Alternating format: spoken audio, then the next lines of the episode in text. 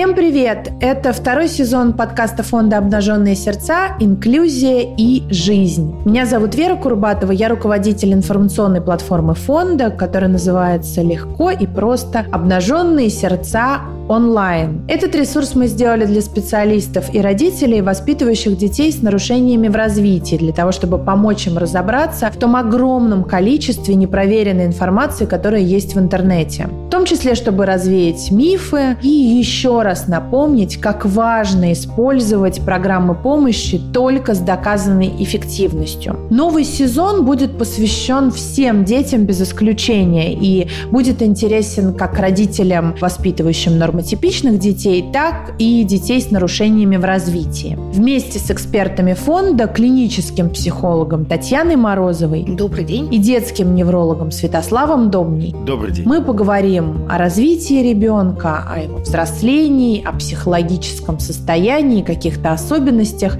Поэтому оставайтесь с нами, будет интересно. Сегодня мы будем говорить о том, как воспитывать э, братьев и сестер, о сиблингах, есть ли какие-то э, нюансы э, в воспитании. Таня, Слава, добрый день. Добрый день. Добрый день. Скажите, пожалуйста, наверное, сразу какой-то глупый вопрос в лоб. Есть ли какие-то различия в воспитании, когда ты воспитываешь вот не одного ребенка, а нескольких, там, двоих, троих? И есть ли разница в воспитании, если эти дети все разного возраста? Но давайте начнем с первого вопроса. Есть ли разница в воспитании? Да, конечно, есть, потому что нам, как родителям, приходится учитывать не только особенности каждого из детей, но и особенности их взаимодействия тоже.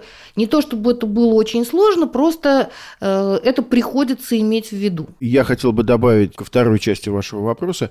Конечно, мы воспитываем детей разного возраста по-разному вне зависимости от того, один ли это ребенок, двое, трое, пятеро, мы, наверное, а точнее, наверняка должны ориентироваться на их, собственно, понимание, их умение взаимодействовать, что вокруг они э, себя могут воспринимать и чувствовать, это, конечно, зависит от их возраста. Я хотела бы сделать небольшую ремарку, не знаю, насколько это правда историческая или просто э, так уж повелось, кто-то один сказал, все остальные повторяют. Мы знаем, что у Зигмунда Фрейда было э, шесть детей, и Анна Фрейд, э, основательница, собственно, теории детского психоанализа, она младший, шестой ребенок. И в свое время, когда она уже была взрослым человеком со своей практикой, э, создателем вот этой теории детского психоанализа, ей задали вопрос. А есть ли какая-то оптимальная разница между детьми? Она подумала, подумала и сказала, нет, такой разницы нет. Но здесь можно спорить, здесь можно не спорить, но вот э, вроде как есть такая вот классическая история. Я хотел бы добавить, что, на мой взгляд, это означает, что и универсальных советов много, но все они будут отличаться в зависимости от ситуации, от ребенка и от всего остального. Понятно, что мы э, в своем понимании детского развития сейчас далеко ушли от того, что, собственно, знала и э, то, что говорила Анна Фройд, но э, какие-то базовые вещи, они остаются с нами, да. Ну вот про базовые вещи. Когда начинаются взаимоотношения сиблингов? Когда, например, э, твоя мама уже забеременела, вот тогда начинаются взаимоотношения? Или когда этот ребенок, этот брат, сестра уже родился? Э, наверное, отношения начинаются заранее, и здесь бы хотелось э, родителей молодых предупредить. Некоторые родители объявляют о факте появления э, второго или третьего ребенка ребенку таким образом. Вот, ты всегда хотел, чтобы у тебя был маленький братик, или хотела, чтобы у тебя была маленькая сестренка. Вот у тебя будет сестренка, ты будешь с ней играть, ты будешь с ней дружить, ты будешь о ней заботиться. И в этом кроется некоторая сложность, потому что для ребенка эта новость обычно неожиданная. И, в общем, выбирать, родиться у него братик или сестренка, ему пока еще рановато. И скидывать эту ответственность на э, старшего брата-сестру – это не самая лучшая идея. О, а как тогда быть? Что говорить? У тебя родится. Угу. То есть перед фактом ставить. Ну, в общем, да, потому Без всяких заигрываний. И хотелось бы, наверное, также посоветовать не давать никаких выборов. Ой, а ты хочешь братика? А я не хочу. И что вы будете с этим делать? А на самом деле, понимает ли маленький человек, как меняется семья, и действительно ли это в его компетенции? Должен ли ребенок решать, будет ли брат или сестра? И нужно ли вокруг этого ставить лишние вопросы? Ну, давайте вот так. Э, понятно, что если э, ребенку там годик, два, три, и он слишком маленький, ему просто сказали, что будет братик, поставили перед фактом, дальше, конечно, никаких э, сложных бесед не ведется, потому что ребенок еще очень маленький. Но если ребенок уже более-менее самостоятельный, ему там 5 плюс, нужно ли как-то готовить его к появлению сиблинга. Вера, я вот не соглашусь с вами и в первой части. Если ребенку год или там э, год с небольшим или два, мы все равно советовали бы каким-то образом начинать готовить. Вот другое дело, что этот э, процесс, он будет сильно отличаться. И те истории, которые мы будем читать на ночь, они будут отличаться от той истории, которую мы будем читать на ночь. Для 7-8-летнего а эта история будет отличаться от той истории, которую мы будем читать на ночь 2-3-летнему. Если базово говорить, как мы готовим ребенка к рождению брата или сестры, э, ребенок должен знать, что родители продолжают его любить, Ребенок должен знать, что у него есть собственная жизнь, у него есть собственные вещи. Рождение брата и сестры – это никоим образом не угроза ни родительской любви, э, ни э, собственным вещам. И мы здесь не говорим, э, не будем тебя не любить, мы говорим, мы тебя любим, это твои вещи, у детей бывают братья и сестры и так далее. Ну, то есть нужно э, скорее убедить его в том, что его жизнь не изменится в каких-то вот э, базовых э, вещах, э, и э, его качество жизни и комфорт останутся на том же уровне. Ну, так вот, если э, переводить. Я нет, бы да? не стала убеждать ребенка в том, что ничего не изменится, потому что это рождает ощущение возможного подвоха. Э, мы просто говорим о том, что мы тебя любим, и вне зависимости, есть у тебя братья и сестры, нет у тебя братьев и сестер, мы все равно тебя любим, и нас будет больше, у нас будет еще один член семьи. И особо вот как-то на ребенка вешать хочу, не хочу, будет другом, будет не другом, э, мне кажется, это излишне. Угу. Поняла. Э, но э, вот смотрите, эм, с этими разговорами э, более-менее ясно. Понятно, что все зависит от ситуации. Все хорошо, если ребенок воспринял эту информацию с радостью, тут нет никаких проблем. Наверное, тяжелее, если ребенок замкнулся, начал как-то плакать э, или, может быть, как-то даже истерично себя вести? Может быть, э, нам нужно уточнить, когда мы говорим о том, что нужно рассказать, мы не имеем э, в виду такую информационную сводку. Э, объяснить и рассказать ребенку, это, наверное, рассказать ему какие-то похожие истории, поиграть во что-то такое. И э, все это должно соответствовать возрасту, и главное, не вызывать страха и тревоги у самих родителей. Дети боятся того, чего боятся их родители, того, чего боятся окружающие взрослые. Если э, окружающие взрослые находятся в ужасе, демонстрируют свой ужас ребенку, передают его ему – ожидание чего-то непонятного. Никто толком не объясняет, что именно случится. Мама куда-то пропадает, потом появляется вот с каким-то новым членом семьи. Вот это какой-то возможный путь к стрессу и проблемам. Важное уточнение. Давайте перейдем к моменту, когда э, мама уехала в роддом, э, чтобы произвести на свет, значит, братика, сестренку. И вот, знаете, э, много очень я разговаривала со своими э, подругами. Э, часто дети э, старшие, которые, ну, они уже стали старшими, которые остаются дома в ожидании мамы, значит, с братиком или сестрой, они как-то вот в каком-то очень плохом настроении пребывают, а, вот просыпается сразу какая-то ревность. А, во всяком случае, вот мне подруга рассказывала, что а, старший ребенок тяжело переносил отъезд мамы в роддом. Скажите, нужно ли брать с собой в роддом ребенка? Или это как бы естественный момент, его просто нужно пережить? Но э, сейчас существует такая вещь, как семейные роды, но все-таки э, не э, в России, не в других странах в процессе родов старший ребенок обычно не участвует, потому что, в общем, и не до него, и не его эта задача. Если есть возможность навещать потом, почему бы и нет? И смотрите, мы предупреждаем детей о всем важном, что происходит в жизни семьи. Будь то переезд, или э, когда кто-то из родных уезжает надолго, или если кто-то попадает в больницу. Или по радостным поводам, когда в семье появляется новый человек, и для этого маме нужно будет где-то побыть какое-то время вне семьи. Мы можем отметить это заранее на календаре, если ребенок уже понимает календарь. Мы можем э, договориться о том, когда мы будем созваниваться с мамой. Мы можем разные в, смягчающие этот, ну, может быть, не для всех легкий процесс, какие-то вещи организовать вокруг. Мы знаем, что маленькие дети очень любят истории о себе. И поскольку они точно не знают, как готовились к их появлению, им иногда кажется, что к появлению вот этого следующего малыша готовится как-то излишне. Э, было бы здорово рассказать ребенку о том, как готовились к его появлению.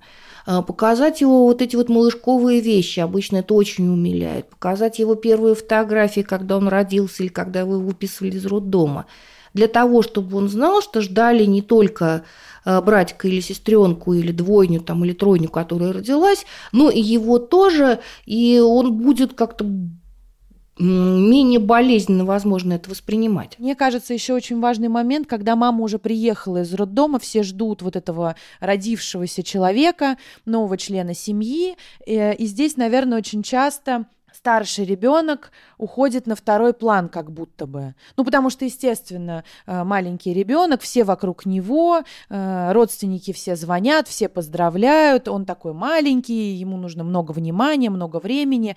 Вот тут как быть? Все время себя одергивать маме и э, все время, не знаю, как-то общаться, наоборот, больше даже э, со старшим ребенком. Ну, опять же, мы знаем, что нет универсальных советов, и все зависит от того, что за старший ребенок, в, котором, в каком он возрасте, насколько он понимает, что случилось. Опять же, э, теория поведенческого анализа нам говорит о том, что поведяет, э, закрепляется то поведение, которое мы подкрепляем. То есть, соответственно, если мы хвалим ребенка за то, что он бережно относится к своему младшему братику и сестренке. Э, если мы радуемся тому и ребенку говорим, что вот смотри, он на тебя смотрит, он тебе улыбается. Э, если мы ребенку говорим, как здорово, у тебя есть свои вещи, у него есть свои вещи, мы таким образом подкрепляем позитивный настрой по отношению к младшему ребенку. Если мы говорим, не трогай, не шуми, как ты можешь, мама устала, мы своими словами начинаем формировать против протест и, возможно, какие-то комплексы по отношению к малышу. То есть здесь же э, такая же э, ситуация, как и со всеми остальными изменениями. Если мы э, воспринимаем все это, опять же, спокойно, если мы знаем, что делать, если мы не пытаемся свою ответственность переложить на ребенка, это так же, как с выбором, будет у тебя братик или сестра или нет. Это выбор родителей, а не выбор ребенка. Точно так же, когда ребенок появился в семье, радоваться или не радоваться это решение каждого. Я могу быть счастлив, я могу быть испуган, я могу переживать и не понимать, что вокруг происходит. И э, когда люди нач- начинают вокруг меня светиться и говорить, ну что ж ты не рад, или давай вот наконец-то ты будешь вот это все делать. Может быть, какая-то вот такая излишняя активность взрослых, она и может привести к тому, что ребенок, не понимая, что именно происходит, начинает привлекать внимание к себе нежелательным поведением. Я имею в виду старшего брата или сестру, или делать что-то похожее. Но это идеальная ситуация, когда родители спокойны, родители рады, и все, в общем, в гармонии. Тогда, наверное, действительно проблем и нет. Но все-таки опыт показывает и мой, и вот моих друзей, э, что некоторая нервозность и неуверенность э, в действиях, она есть. И мы до конца не знаем, как мы воспитываем своих детей, правильно и неправильно. Из-за этого все-таки тоже возникает много вопросов. И я могу сказать, что у меня инстинктивно включается какой-то такой посыл, когда я ребенку начинаю начинаю навязывать, вот видишь, как здорово, вот посмотри, как хорошо. Мне такое ощущение, что в этот момент я убеждаю не только ребенка, но и саму себя. Но я знаю, что э, вот эта тактика, она распространена. Я правильно понимаю, что ребенок это считывает и, может быть, не очень верит тому, что я говорю. Ну или говорит, соответственно, там, родитель. Но ребенок всегда считывает э, эмоции взрослых, и если вы, мы понимаем, что трудно справиться с собственными эмоциями, к счастью, ребенок рождается в семье есть другие члены семьи, чаще всего есть папа, есть, возможно, родители родителей, есть друзья, есть еще кто-то, кто мог бы и маму поддержать, и пока маму кормит, допустим, малыша, заняться какой-то любимой активностью со старшим ребенком. И еще хорошее дело состоит в том, что все-таки большинство младенцев, они достаточно много спят в течение первых месяцев своей жизни. И э, тогда есть время уделить старшему ребенку, есть возможность уделить э, время старшему ребенку, э, заняться тем, чем вы обычно занимались. Потому что если вы начнете задаривать ребенка конфетами, игрушками, он быстро сообразит, что что-то здесь не то, и это какой-то подкуп. Все-таки хотелось бы, чтобы жизнь, она сохранялась, сохранялся обычный режим, обычные игры, обычные книжки, обычные мультфильмы. И еще очень многие дети болезненно реагируют на то, что вот это уже большой, это надо отдать. О, это был мой вопрос следующий. Он очень больной, и я прям хочу его отдельно задать. Скажите мне, пожалуйста, надо ли э, все время теперь из ребенка, который у тебя был единственный, делать старшего брата или старшую сестру? Э, нужно ли вот как-то все время это подчеркивать, что ты теперь большой, у тебя есть братик, и вот, э, значит, младшему ему отдай или, не знаю, теперь ты сам убираешь свои игрушки. Тут скорее ты теперь большой, у тебя есть преимущества, которые связаны с тем, что ты большой. Э, вот маленькие они сосут соску, а у тебя может быть леденец там или мороженое. И отдавать тоже не надо. Все-таки чаще всего, э, когда мы планируем следующего ребенка, у нас есть какие-то финансовые возможности, хоть что-то, по крайней мере, игрушки, чтобы у них были разные хотят ли родители сделать старшего брата старшим братом или старшую сестру старшей сестрой или не хотят, э, они становятся по факту рождения ребенка старшими братьями и сестрами. Поэтому вот прям такого каких-то специальных мероприятий в эту связи предпринимать никаких не нужно. Опять же, мы должны быть спокойными, мы должны понимать, где заканчиваются границы собственных вещей и того, что мы требуем от ребенка. Мы следуем каким-то нашим культуральным внутренним установкам, тому, как нас воспитывали. Мы все равно транслируем эту модель, да, и кто-то выполняет в доме с самого детства больше обязанностей по уходу за младшими братьями и сестрами, кто-то меньше. Никакой здесь настоящей нормы нет. Все семьи различаются – и все следуют тем правилам, которые существовали и признаются в данный момент у них. Другое дело, что это должно делаться как бы по а, общему согласию и договору, который подразумевает, что мы вот, вот эти ценности семейные разделяем, ценим и им следуем. Но я имею в виду, скорее, надо ли вот предотвратить вот эти ошибки родительские, когда они сразу вешают вот этот ярлык старшего брата или старшей сестры, понятно, что по факту ребенок действительно становится вот старшим, но надо ли как-то это подчеркивать, учитывая, что все равно этот ребенок остается ребенком? Ну вот отвечая на ваш вопрос, я бы сказала, что очень не хотелось бы, чтобы теперь все взаимодействие родителей с старшим ребенком сводилось к тому, что старший ребенок принимает участие в заботе о младшем.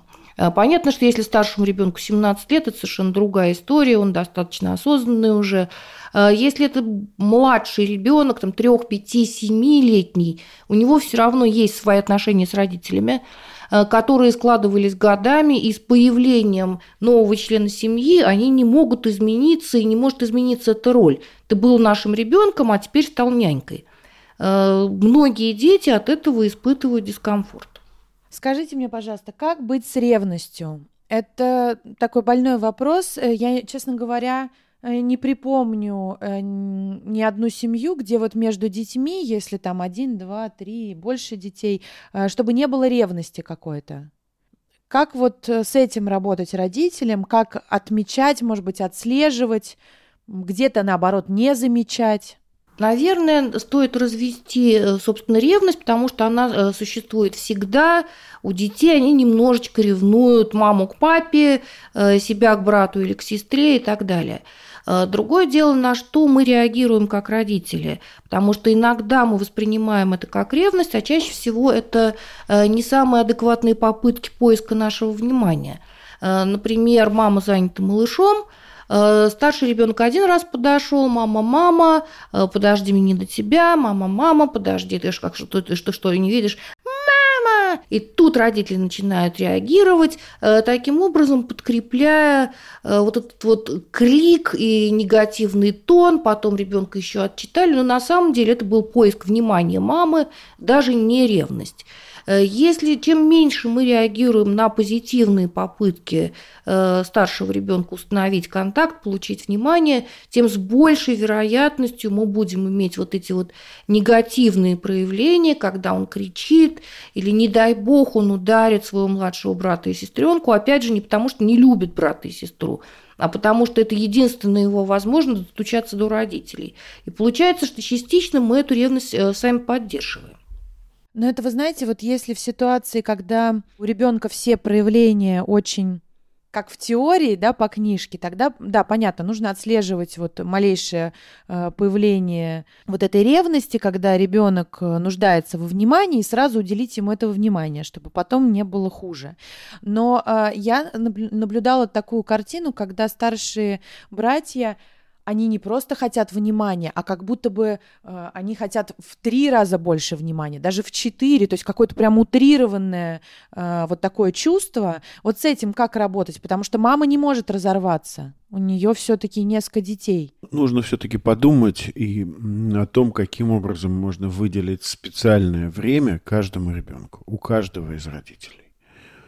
То есть это время, оно должно существовать и это может быть очень короткие какие-то кусочки времени.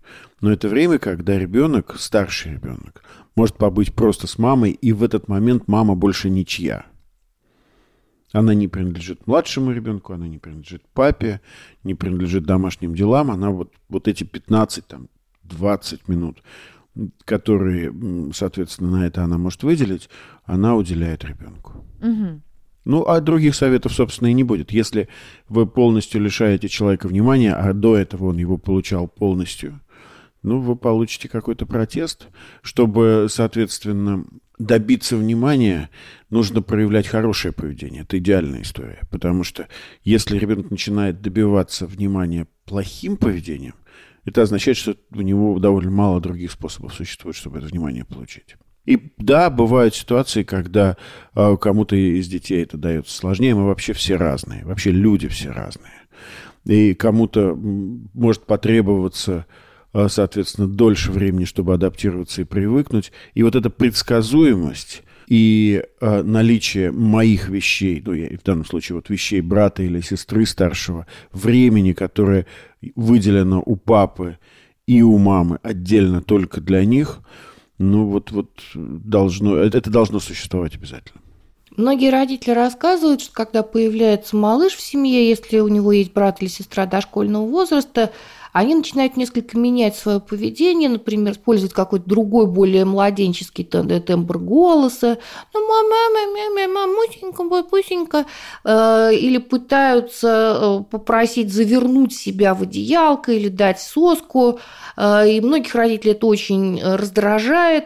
В принципе, в этом нет ничего ужасного. Ребенок примеряет на себя всякие разные роли, и можно один раз это сделать. Ребенку самому станет смешно, Э, главное, чтобы это не закреплялось как какое-то вот не совсем обычное неприемлемое желание. Но я вот прежде всего поняла, что, конечно, здорово, если у э, братьев и сестер разные комнаты, свое пространство, свои игрушки и еще свое время тет-а-тет с родителями, ну или с родителем. Абсолютно верно, потому что э, все это было у ребенка до того, как появился маленький. Понятно, что разные комнаты у нас в стране далеко не всегда возможны. У нас есть масса семей, которые вообще всю жизнь живет в одной комнате. Это не означает, что э, такие семьи не могут иметь более чем одного ребенка, но разное время, разное внимание, разные игрушки – Э, разные, в общем, требования, да. Иногда можно поговорить с ребенком, если он э, способен понять такой разговор, что вот когда у меня родился э, младший брат или сестра, или у папы, или у тети, если родитель единственный ребенок, вот казалось, что мама теперь любит только маленьких. Это не так, Э, да, действительно, маленьких носят на ручках, а э, старшим читают книжку. Маленьких э, укладывают спать, а старшие принимают там, не знаю, ванну и читают свою любимую книжку со светильником в своей комнате и так далее. То есть ребенок должен понимать, что есть разные возраста и разные совершенно активности, которые им свойственны. Я в конце этого выпуска хотела бы э, сделать вместе с вами памятку для родителей, что вообще нужно делать, э, что ни в коем случае не нужно. Но перед этим э, давайте поговорим, вот ревность это большая тема, а еще большая тема это конфликты. Как быть родителем, когда э, братья э, и сестры между собой конфликтуют? Когда все дружно играют, э, идут вместе на речку или дома что-нибудь делают, какую-нибудь поделку, с этим все понятно. Это как бы картина очень хорошая, идеалистичная. Что делать, когда дети ссорятся, дерутся, отнимают друг у друга игрушки, как-то некрасиво с друг другом разговаривают, втягивают в это родители, естественно, каждый кричит «мама, папа», он не прав, она не права, как быть? Наверное, э, полностью конфликтов избежать нельзя. Дети, особенно маленькие дети, они вообще конфликтуют. И часто эти конфликты, они э, носят даже не словесный, а физический характер. Они игрушки друг другу урывают, там, замахиваются друг на друга, кричат. Это действительно так. Лучше всего не устраивать больших разборок и вообще говорить, что мне очень не нравится, когда вы спорите, когда вы деретесь. Э, если вы видите, что конфликт абсолютно неравнозначен и кто-то кого-то действительно сильно обижает, лучше поговорить со старшим ребенком или с младшим ребенком, если он зачинщик, наедине и сказать, что, в общем, вам это не нравится. И это не способ э, достичь вашего внимания. О, это важный момент. То есть в момент конфликта лучше не кричать сразу э, «Вася, ты же старший брат, зачем ты его обижаешь?» И вообще лучше как-то свою оценку оставить на потом и поговорить тет-а-тет с каждым ребенком, да? Э, смотрите, мы не можем запрещать ссориться, мы можем э, учить детей делать что-то вместо того, чтобы. Вместо того, чтобы драться, ты можешь сказать. Э, если тебе не дают игрушку, ты можешь отойти. Если у тебя отнимают игрушку, ты можешь сказать, что оно твое, и не отдавать игрушку. Э, просто запрещать достаточно сложно, потому что мы таким образом не э, даем ребенку то, чего мы хотим от него. И, наверное, какой-то важной вещью будет помочь и себе сказать, да, у него есть права не отдать. Да, вот этому маленькому сейчас хочется сломать любимый автомобиль старшего. Хорошо ли это? Должен ли старший брат отдать сейчас вот эту игрушку своему младшему брату или младшей сестре? Хотя она еще не доросла до того возраста, когда она сможет реально с этой игрушкой играть. Наверное, нет. И мы должны думать о том, что у всех детей в семье есть свои права на разные на вещи, на наше внимание, на свои игрушки, на знание о том, что будет дальше – на понимание того, как э, строиться будет дальше жизнь. Ну, иногда вот появление младшего ребенка в семье сравнивают с тем, что все сидели в одном офисе, и вдруг однажды всем сказали, а теперь вы подвиньтесь, и столов станет больше, и здесь появится новый сотрудник. Не объясняя, почему, кто он, зачем, как вообще будет дальше строиться жизнь. И первая реакция, если это будет полностью неизвестная ситуация, связанная только с давлением старших, может быть, в общем, не очень приятной. Поэтому нам нужно подумать, как мы это представим, как мы объясним, как мы расскажем, как будет дальше жизнь строиться, и как мы эту жизнь будем строить. Я подумала о том, что нужны какие-то правила, и нужно как-то, видимо, родителям договориться и э, поговорить с детьми о том, как теперь будет строиться жизнь, если, например, какие-то изменения появятся. Правильно? Но вообще правила в семье это хорошо, они не должны быть просто жесткими и ригидными, они должны э, улучшать нашу жизнь, а не ухудшать, не затруднять. Э, это правда очень важно. Э, и кто на что имеет право, мы очень часто, э, когда у нас в семье есть старшие дети, во всем обвиняем старших детей, говорим «отдай», поделись, как ты можешь, он же маленький. Но у младшего ребенка тоже должны быть правила, потому что, что мы часто видим, младший школьник начинает очень переживать, потому что его младший брат или сестра залезают в учебные вещи, пытаются нарисовать красным карандашом или каким-то другим там фломастером у него в прописи, ребенок расстраивается, начинает плакать. Но, э, в общем, если это правило, то они применимы к младшим тоже. А скажите мне, пожалуйста, есть какие-то объединяющие, может быть, игры или какие-то Э, уловки родительские. То есть вот мы сейчас обсуждали с вами ситуации, где нужно что-то решать родителю. То, то есть вот уже конфликт, вот уже какая-то неприятная ситуация, как быть.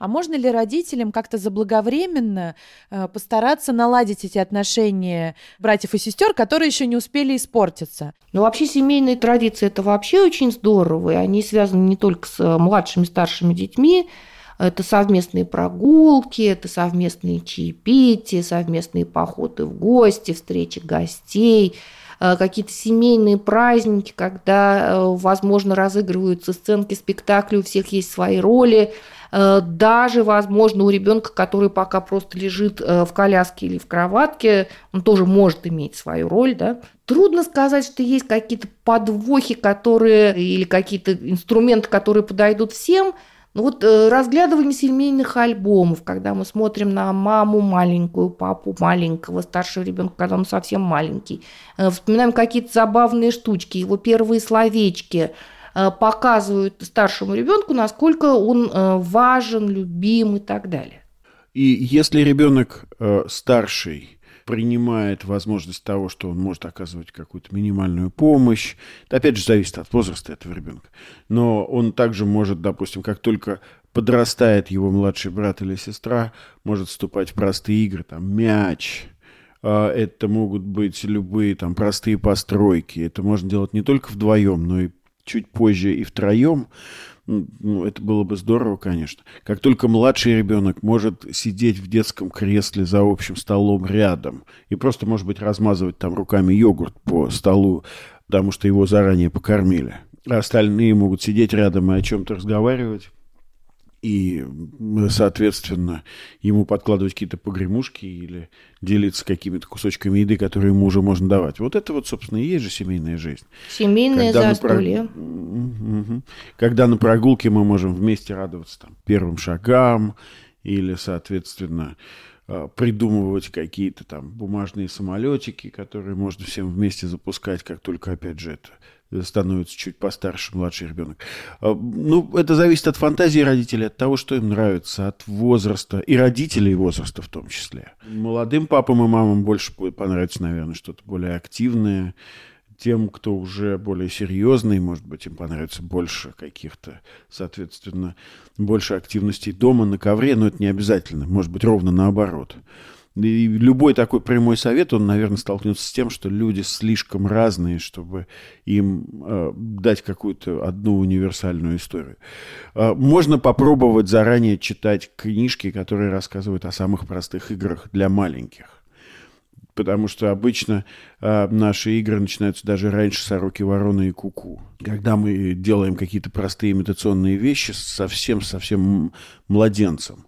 И почему и нет, у нас может в этом участвовать вполне старший брат и сестра. И мы знаем, как здорово учатся младшие дети, имитируя за старшими.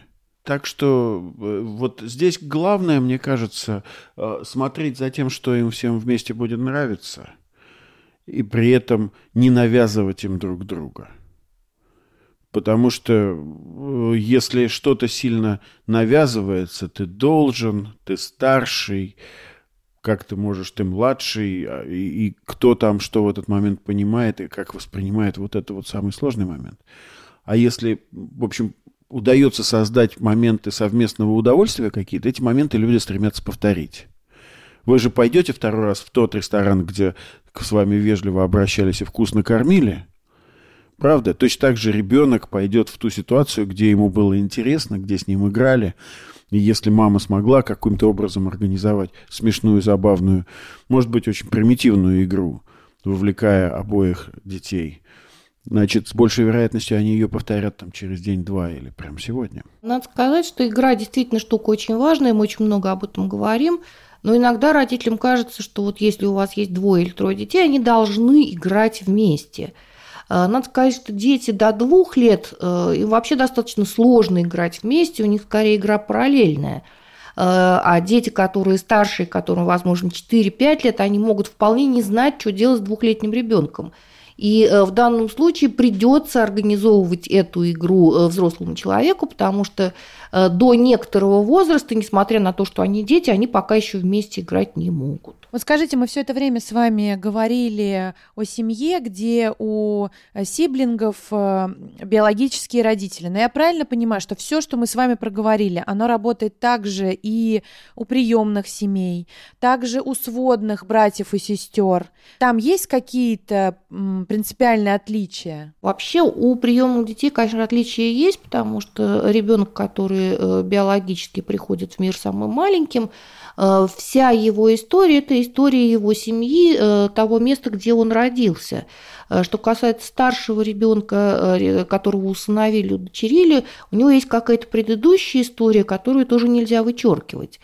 И поэтому мы знаем, что очень важно, например, при усыновлении или если родитель берет в семью приемного ребенка, взять какое-то время, типа декретного отпуска, он положен семьям, Э, для того, чтобы выстроить отношения, потому что э, ребенок приемный приходит э, в семью новую со своим прошлым, которое его формировало.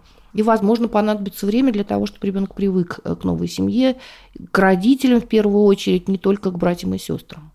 И вот помните, мы обсуждали про то, что нужно смотреть фотографии, там рассказывать о том, как было. Вот для приемного ребенка все это становится еще более важным. И очень важно сделать для него вот там, так называемую книгу жизни, где какие-то вещи, даже если их не так много, какие-то фотографии, пусть это не будут фотографии предыдущих родителей, но фотографии дома ребенка, может быть, детей, которые были вместе с ним, чтобы они там были, чтобы появилась вот эта история. Мне очень нравится такое высказывание. Ничего страшнее детских фантазий придумать нельзя. Вот любая правда, которую вы скажете ребенку, всегда будет а, менее страшной, чем то, что ребенок может придумать сам. Это связано с любыми событиями в жизни семьи. Чем более откровенны и открыты родители, ну, я имею в виду, конечно, на уровне понимания ребенка, тем э, меньше рисков они закладывают себе и ребенку в будущем. Касается ли это усыновления, рождения или каких-то других событий в жизни семьи. Как я и обещала, давайте э, сделаем такую небольшую памятку для родителей, которые воспитывают сиблингов. Э, есть какие-то вот, не знаю, общие рекомендации? Давайте начнем с самой, э, наверное, общей рекомендации, важной. Не бывает идеальных родителей. Мы не роботы, мы иногда устаем, иногда у нас есть какие-то дела, мы не можем всегда делать только правильно. Это явный путь э, куда-то в полный невроз. Э, поэтому мы должны, конечно же, думать о детях, но не забывать о себе, о наших партнерах и близких. Если говорить о том, чего э, стоит, чего не стоит делать, э, мы всегда подчеркиваем, что у каждого ребенка, у старшего, у младшего, у младших, у старших должно быть свое пространство, свое имущество, игрушки, одежда и свое время для родителей. Чего категорически делать нельзя? Давайте так. Наверное, нельзя требовать от ребенка, чтобы он был нянькой, только нянькой. Наверное, нельзя заставлять ребенка любить, вообще заставлять ребенка любить кого-то, это э, достаточно проигрышное мероприятие. И даже если сразу эта любовь вдруг не видна, не волнуйтесь, она появится со временем. Э, наверное, нельзя все время объединяться с одним ребенком против другого и э, все время пытаться прижучить то ли младшего, то ли старшего. И вообще не стоит сравнивать детей. Лучше каждого ребенка сравнивать самого с собой. И вот посмотри, а вот, вот э, мы здесь столько сил вкладываем, а ты только мешаешь. Вот это все, наверное, не самые продуктивные вещи. Лучше найти что-то позитивное, даже в самых сложных ситуациях, попробовать похвалить за хорошее. Это позволит какой-то мостик э, в будущее построить. И не пытаться зацикливаться на трудных моментах и попытках вот, отругать и исправить. Ну да, не дай бог, значит, не выделять одного какого-то ребенка в семье, даже если он лучше учится или как-то лучше играет, дружит и так далее? Вот э, я бы в данной ситуации сказал так. Мы все равно люди, и мы строим свои отношения по-разному. Есть родители, которые более разговорчивые, менее разговорчивые. Есть дети, которые болтливые и шумные, и спокойные, и усидчивые, и не очень. Поэтому разные отношения в семье – это тоже норма. И у ребенка может быть одни отношения с папой, другие отношения с бабушкой, третьи отношения с мамой, э, четвертое отношение с другой бабушкой и так далее. Это вообще сложный комплекс вот этой социальной жизни. То есть не нужно стремиться к идеалу, но если вы чувствуете очевидную несправедливость и неравенство, это способ задуматься, это момент, когда вам нужно задуматься о том, все ли вы правильно делаете. Если вы чувствуете, что вы несколько раз подряд сделали замечание одному ребенку, пытаясь у него что-то отобрать и передать другому, наверное, можно подумать о том, э, каким образом ему помочь. Лучше хранить свои игрушки, чтобы они не были в доступе у младшего брата или сестры, или э, избегать каких-то столкновений, или выделить ваше дополнительное время, когда вы можете только ему принадлежать. А еще по поводу того, что лучше делать, не делать, мы с самого начала об этом говорили сегодня э, во время э, нашей беседы. Мы говорили о том, что решение о том, что в семье появится еще один ребенок или двое или трое детей, это в первую очередь решение родителей. И э, дети, особенно дети младшего возраста, у них обычно не спрашивают, э, потому что это наше решение, наша ответственность. Не надо это переваливать на плечи малыша. Ну, давайте коротко, чего еще делать нельзя родителям, которые воспитывают нескольких детей? Нельзя быть непоследовательным и непредсказуемым. Это относится и к нескольким детям, и к одному. Нельзя сегодня наказать за что-то, завтра не обратить внимания, а послезавтра снова наказать. То есть вот хотелось бы, чтобы в воспитании и во взаимодействии с детьми существовали какие-то правила, во всяком случае основные правила внутрисемейные, чтобы не сталкивались конфликты и интересы разных членов семьи, допустим, кто-то из членов э, семьи, папа или мама говорит, вот тебе это можно делать, и можно не делиться игрушками со, с младшим, приходит другого э, мама и говорит, этого делать нельзя, и нужно делать все наоборот. То есть должен существовать какой-то консенсус между взрослыми, которые и помогают детям к этому адаптироваться. По поводу нельзя, еще штуку хотела добавить, нельзя приносить себя в жертву. Э, потому что ни для кого это не хорошо, ни для детей, ни для супруга или супруги. Вот я себя посвятила, поэтому у меня нет ни жизни, ни карьеры, ни внешнего вида, ни отдыха, ни сна. Вот это делать не надо, надо помнить о себе, э, потому что счастливый родитель – залог э, детского счастья тоже. Да-да-да, я согласен, это очень важное замечание. И никакое чувство вины не помогает э, человеку в жизни. Если э, девочка или мальчик на протяжении всего детства слышит историю о том, вы посмотрите, вот все ради вас, да вот мы с отцом убиваемся, а вы это не цените, вряд ли это приведет к тому, что самооценка в будущем будет той, которой нужно, и вряд ли это поможет достичь каких-то оптимальных психологических и э, человеческих результатов в жизни. Мне кажется, прекрасный совет, на котором мы можем закончить этот эпизод. Спасибо вам огромное за сегодняшнюю беседу. По-моему, мы продуктивно поговорили. Спасибо большое, нам очень приятно. Спасибо большое, было очень приятно. Да. До встречи.